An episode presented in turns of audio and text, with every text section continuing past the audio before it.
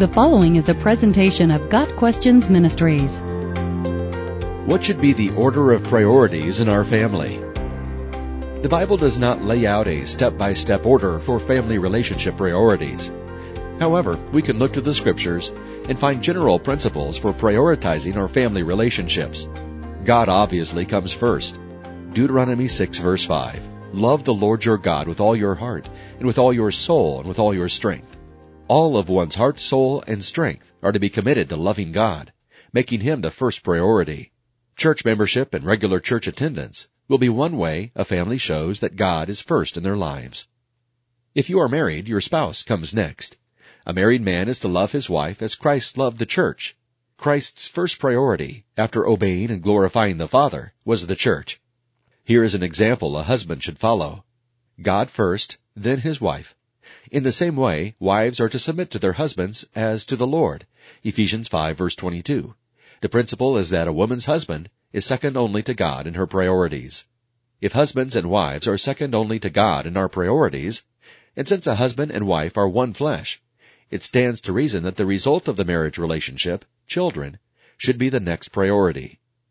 Parents are to raise godly children who will be the next generation of those who love the Lord with all their hearts, showing once again that God comes first.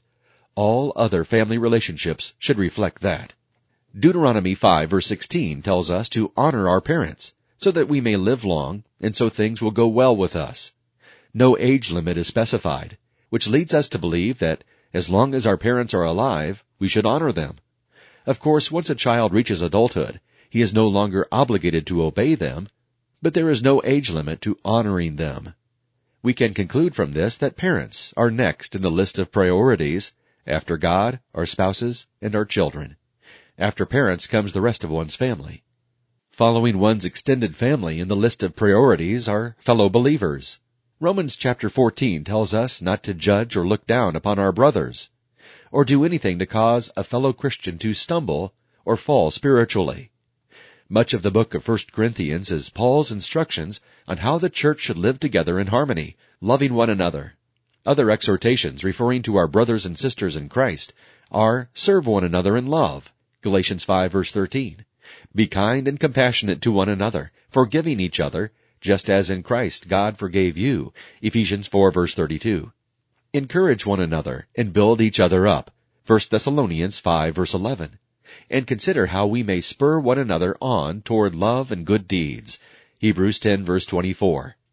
Finally comes the rest of the world, to whom we should bring the gospel, making disciples of Christ.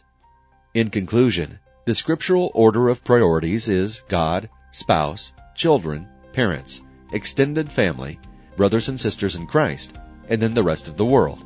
While sometimes decisions must be made to focus on one person over another, the goal is not to be neglecting any of our relationships. The biblical balance is allowing God to empower us to meet all of our relationship priorities inside and outside our families.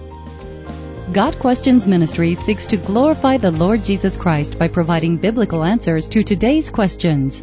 Online at gotquestions.org.